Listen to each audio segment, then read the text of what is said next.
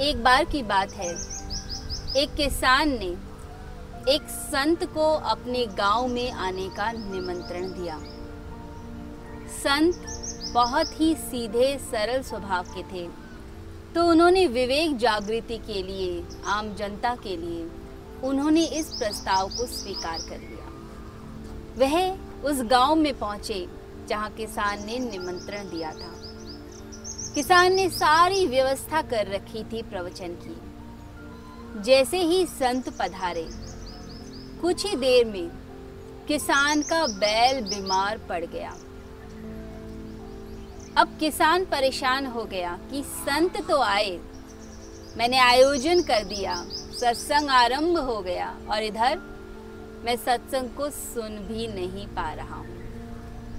मेरा बैल बीमार हो गया है, मैं क्या करूँ?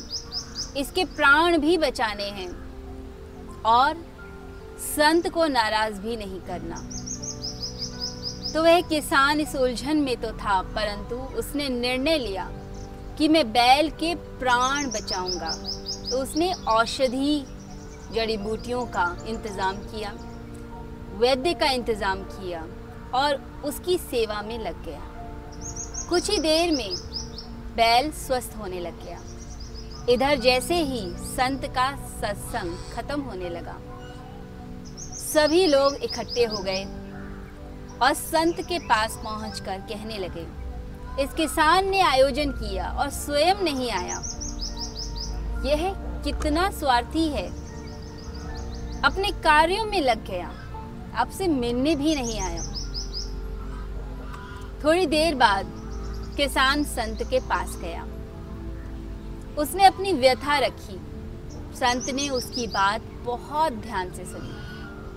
संत ने कहा, कि यह व्यक्ति मेरे प्रवचनों का, मेरे विचारों का मूल तत्व समझता है। इसने प्रवचन सुनने से ज़्यादा अहमियत दी उस बैल के प्राण बचाने में। जब हम अपने कर्तव्यों को निभाते हैं, तब हम जीवन के सार को समझते हैं। साधना करने का अर्थ यह नहीं है, प्रवचन का अर्थ यह नहीं है कि हम अपने दायित्वों से भागें, अपने कर्तव्यों को छोड़ दें। कर्तव्यों को तो निभाना है, दायित्वों को तो ज़रूर निभाना है। हम उनसे भाग नहीं सकते। और जो अपने कर्तव्यों को निभाते हुए ईश्वर का नाम साथ में लेता है, वही योगी कहलाता है। तो आइए साधना के मार्ग पर चलते हैं, योग के मार्ग पर चलते हैं और अपने जीवन को धन्य बनाते हैं।